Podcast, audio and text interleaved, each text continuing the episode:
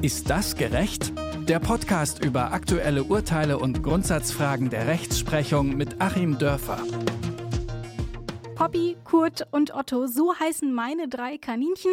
Und weil ich drei Kaninchen habe, habe ich die Sätze wie, oh, die sind sicher lecker und gibt's die dann zu Ostern, schon unzählige Male gehört. Die sind zwar nicht sonderlich lustig, zeigen aber ein Dilemma auf. Kaninchen sind eine der wenigen Tierarten, zum Beispiel neben Karpfen, die in Deutschland sowohl als Nutztiere als auch als Haustiere gehalten werden. Was bedeutet das rechtlich? Über diese juristischen Feinheiten der Tierhaltung hierzulande spreche ich natürlich wie immer mit Achim Dörfer. Hi Achim und Grüße nach Göttingen. Hi Rabea und Grüße nach Leipzig. Achim, man könnte meinen, ich habe das Thema vorgeschlagen, weil ich selbst Kaninchen habe und sie mir natürlich entsprechend am Herzen liegen. Tatsächlich aber war es deine Idee. Willst du dir welche zulegen oder wie bist du darüber gestolpert? Nee, ich bin darüber gestolpert, weil ich das ein ganz super interessantes ähm, rechtliches Feld fand. Ich habe einen Artikel darüber im New Yorker gelesen und in, äh, in den U S A gibt es tatsächlich auch schon eine breite Diskussion dazu und das war ein, auch ein sehr langer Artikel. Ja, ich habe kam- mich auch durchgekämpft, danke dafür. Genau, da kam aber gleich zu Anfang eine Kaninchenrechtlerin vor. Das fand ich schon mal als Beruf wahnsinnig interessant. Ja. Und ähm, dann fand ich es eben wahnsinnig interessant, weil ich mich auch so ähm, für, für so angewandte Rechtsphilosophie interessiere. Mhm. Ähm, also sich wirklich den Alltag mal anzugucken. Ähm, eben dieses Sonderproblem, was wir bei Kaninchen haben, dass sie einerseits Haustiere sein können, andererseits Nutztiere sein können. Und das führt dann wieder meines Erachtens zu einer ganzen Fülle von grundsätzlichen Fragen. Und deswegen fand ich das total interessant. Dann lass uns doch erstmal die grundsätzlichen Unterscheidungen klären. Was ist denn ein Nutztier, was ein Haustier, wenn wir uns mal wieder aufs deutsche Recht beziehen und nicht aufs amerikanische? Das geht wirklich rein nach der Art dessen, wie es quasi verwendet wird. Mhm. Ich habe mir auch mal die Legaldefinition angeschaut, im schweizerischen Recht zum Beispiel, da steht dann ganz trocken, also Nutztiere sind halt die, die gegessen werden. So. Okay. Finde ich schon total spannend, weil ich nämlich dachte, bevor ich in das Thema eingestiegen bin, dass sich der Tierschutz quasi nach den objektiven Interessen der objektiven Tierart richtet. Mhm. Ähm, also Kaninchen haben halt die und die Bedürfnisse und ab dem Punkt fängt das Quälen an und deswegen müssen die halt so und so gehalten werden. Ist aber gar nicht so, sondern das Tierschutzrecht ist total anthropozentrisch. Das ist eigentlich ein, äh, sozusagen auf den Menschen bezogen, ist ein ähm, Menschen-Tier-Nutzungsrecht, weil nämlich tatsächlich die Höhe und Menge und Art des Tierschutzes davon abhängt, wie dieses Tier verwendet wird. Ob es eben als Haustier verwendet wird und ob's, oder ob es eben als Nutztier verwendet wird. Und das sind ja völlig fließende Grenzen. Ähm, wir sehen es ja zum Beispiel bei den Alpakas oder so, die vielleicht früher so als Einzeltiere mal gehalten wurden, als Haustier. Ähm, die machen im Moment so langsam den Übergang zum Nutztier, weil dann doch die Wolle genutzt wird. Und äh, umgekehrt haben wir es bei den Hängebauchschweinen, dass sozusagen das Schwein ganz allgemein, natürlich nicht das Hängebauchschwein, aber sozusagen den Übergang auch machen kann vom Nutztier zum Haustier. Es geht also beides in beide Richtungen und alles bestimmt der Mensch. Gibt es dafür einen rechtlichen Grund oder würdest du sagen, das ist eher eine kulturelle ähm, Aneignung? Es ist im Prinzip erstmal eine kulturelle Aneignung. Eigentlich sind ja alle Tiere, sagen wir mal so als Oberbegriff für mich, im Prinzip so Kulturfolger oder es ist eine Symbiose, die sich dann herausgebildet hat, dass der Mensch eben Wildtiere gezähmt hat und angefangen hat, mit ihnen zu leben.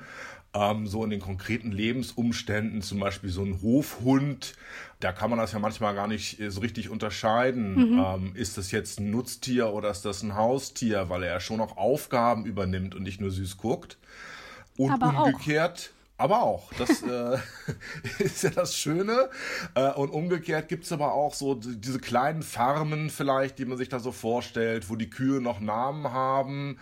Ja, da sind die auch auf so einer Grenze, weil sie halt auch süß gucken äh, und dann nachher trotzdem gegessen werden.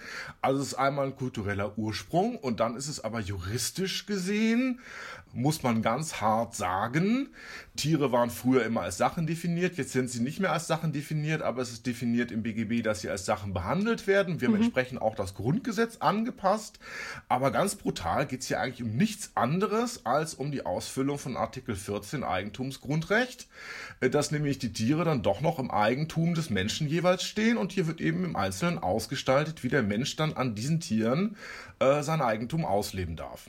Das heißt aber, es gibt nicht irgendwo eine Liste irgendwie in einer Verordnung, wo dann drin steht, Hunde sind Haustiere und Schweine sind eben Nutztiere. Also das ergibt sich dann einfach aus dem Kontext. Ergibt sich absolut aus dem Kontext, kann auch jeder machen, äh, wie er will. Ich bin ja überhaupt nicht gehindert, mir irgendein süßes Nutztierbaby zuzulegen und das als Haustier zu halten.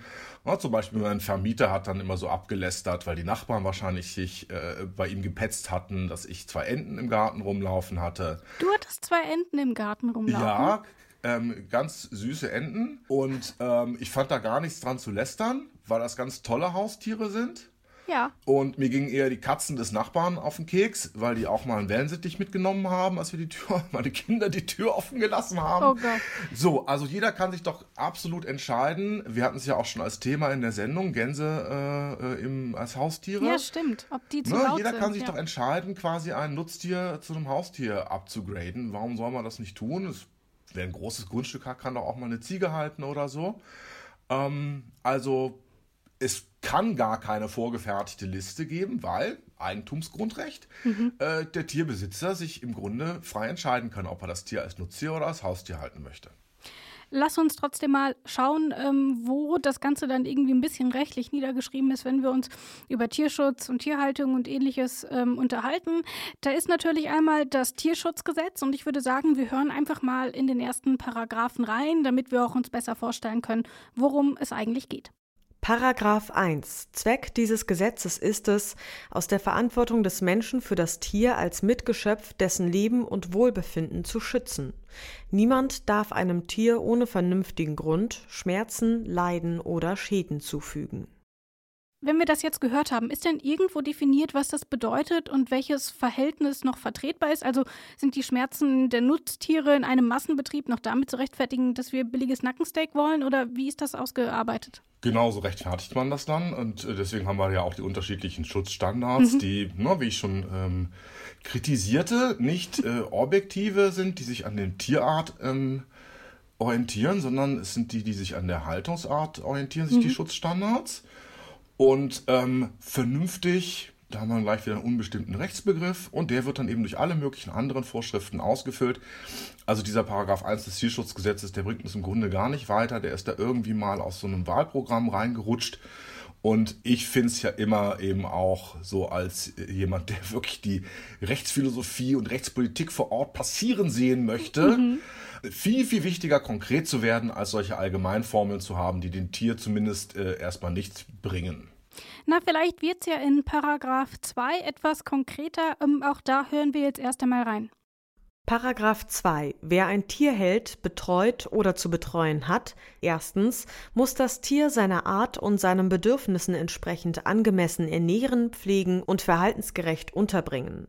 Zweitens darf die Möglichkeit des Tieres zu artgemäßer Bewegung nicht so einschränken, dass ihm Schmerzen oder vermeidbare Leiden oder Schäden zugefügt werden.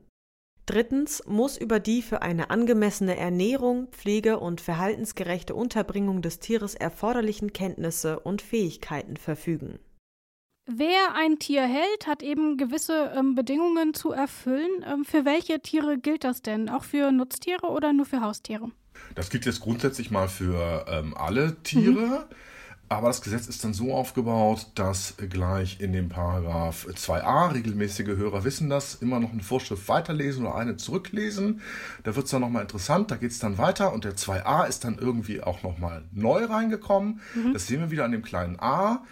Ähm, da gibt es dann eine sogenannte Verordnungsermächtigung. Da darf dann nämlich das Bundesministerium für Ernährung und Landwirtschaft konkrete Dinge festlegen zur Haltung von Tieren. Und wenn man das dann so weiterliest und ähm, auch den Namen des Ministeriums Ernährung und Landwirtschaft im Hinterkopf hat, da geht es dann eben um konkrete Schutzanordnungen für Nutztiere und da wird es für mich im Grunde interessant, da sehe ich so ein bisschen das bestätigt, was ich auch mal wissen wollte, nachdem ich ins Thema eingestiegen bin. Ja, tatsächlich auch in Deutschland haben wir eben unterschiedliche Schutzstandards für Nutztiere und für Haustiere, weil ähm, bei den Haustieren bleibt es dann nach dem Tierschutzgesetz im Wesentlichen bei diesen allgemeinen Vorschriften, die im Grunde dann so ein bisschen durch die Erkenntnisse der Haltung und die Erkenntnisse der Wissenschaftler und so auszufüllen sind. Was tut denn so einem Haustier gut?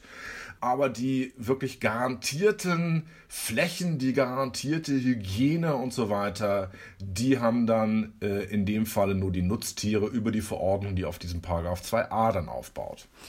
Widerspricht sich das dann nicht irgendwie? Also wenn wir darüber sprechen, dass ein Haustier dann eben zum Beispiel genügend Platz braucht oder ähnliches, das Ganze kann in der Nutztierhaltung aber nicht eingehalten werden. Ähm, ist das dann ein Widerspruch oder ist das dann eben mit dieser Verhältnismäßigkeit zu rechtfertigen, die wir im ersten Paragraphen schon gehört haben?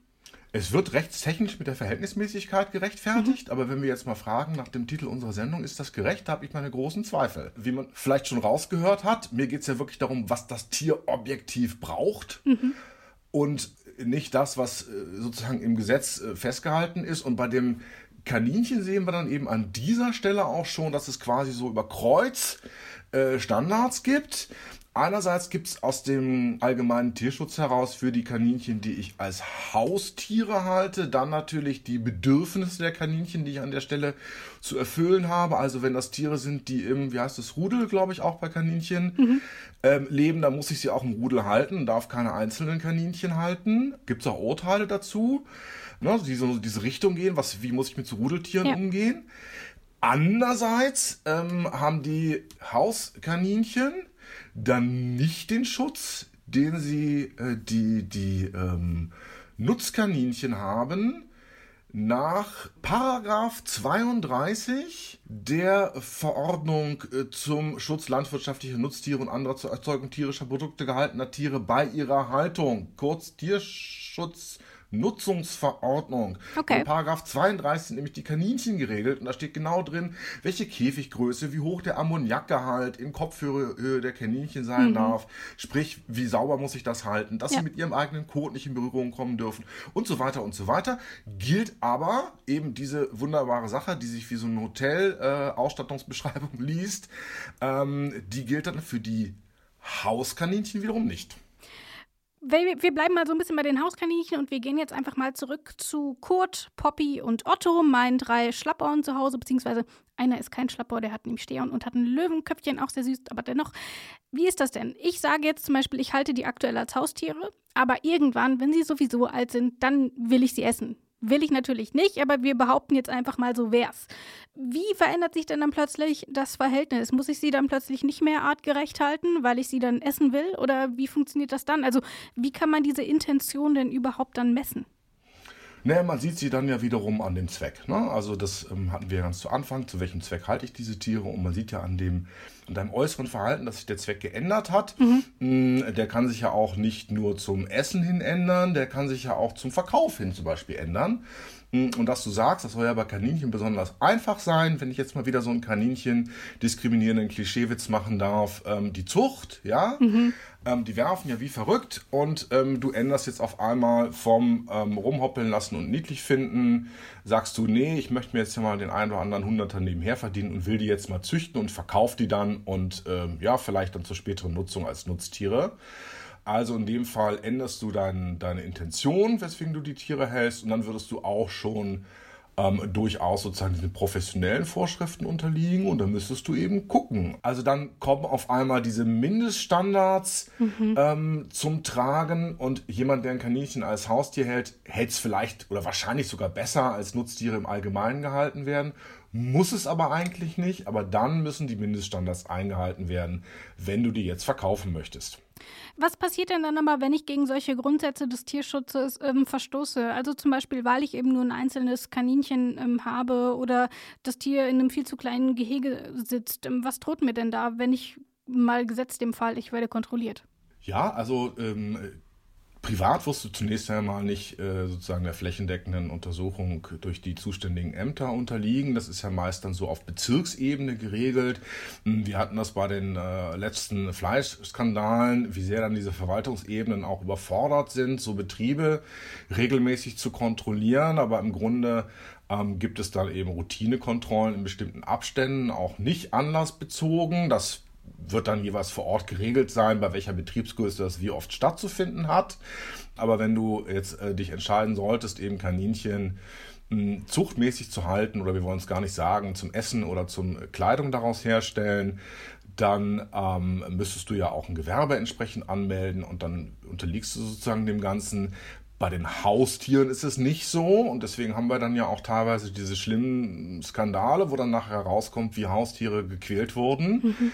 Ähm, weil es da im Prinzip nur davon abhängt, dass äh, ja vielleicht ein Nachbar, der da irgendwie das mitkriegt und sagt, nee, finde ich jetzt doch irgendwie nicht so gut, dass diese Person ein einziges Kaninchen in einem winzig kleinen Käfig hält, dann wird in so einem Fall natürlich auch ein Ordnungswidrigkeitsverfahren drohen. Ich denke mal, wenn wir im Tierschutzgesetz nach unten scrollen, irgendwo werden sich dann entweder Bußgeldvorschriften finden oder ein Verweis auf Bußgeldvorschriften. Also da kann es dann theoretisch auch schon wirklich Bußgelder geben, bis hin natürlich auch zu der Sanktion, dass einem das Tier dann weggenommen wird. Und das ist ja auch völlig richtig in so einem Fall. Du hast übrigens recht, wir finden es im elften Abschnitt. Dort sind Straf- und Bußgeldvorschriften dann erwähnt in Paragraph sechzehn J. So. Jetzt wissen mhm. wir das. Nee, es ist sogar siebzehn, Entschuldigung, Paragraph siebzehn. Dort ähm, kann man dann mehr dazu lesen. In dieser Folge haben wir uns damit beschäftigt, welche Rechte eigentlich Nutz- und Haustiere haben und was passiert, wenn ein Tier, wie eben zum Beispiel das Kaninchen, in beide Kategorien fällt. Das haben wir heute alles besprochen ähm, mit Achim Dörfer. Ich sage danke dir, Achim. Ich danke dir, Rabea. Und damit verabschiede ich mich für heute. Wir freuen uns natürlich, wenn ihr uns auch weiterhin folgt, zum Beispiel auf Spotify. Einfach ist das gerecht in die Suche eingeben und dann könnt ihr uns dort abonnieren und verpasst keine Folge mehr. Die nächste Folge gibt es dann nächsten Dienstag. Bis dahin sage ich Tschüss und auf Wiederhören. Und ich sage auch Tschüss. Ist das gerecht? Der Podcast über aktuelle Urteile und Grundsatzfragen der Rechtsprechung mit Achim Dörfer.